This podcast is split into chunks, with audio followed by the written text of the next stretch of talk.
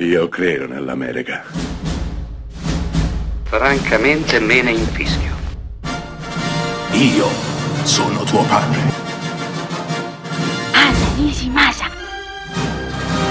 Rimetta a posto la candela.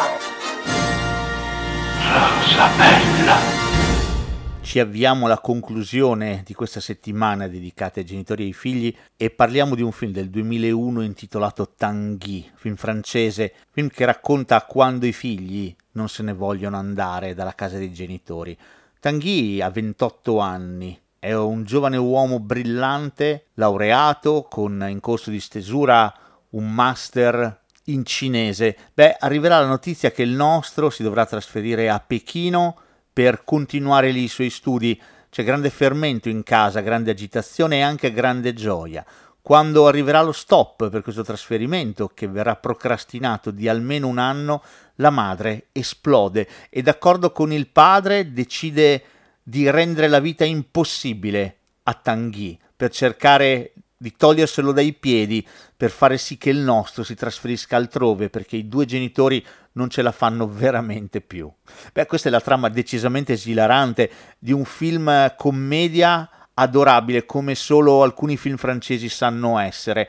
Il piano ordito, gli stratagemmi inventati dal padre e la madre di Tanguy per toglierselo di torno sono leggendari, dal portargli la merendina a scuola mentre il nostro insegna a una classe di studenti, a svegliarlo nel cuore della notte per parlargli di guai, problemi, pensieri che attanagliano la mente del padre.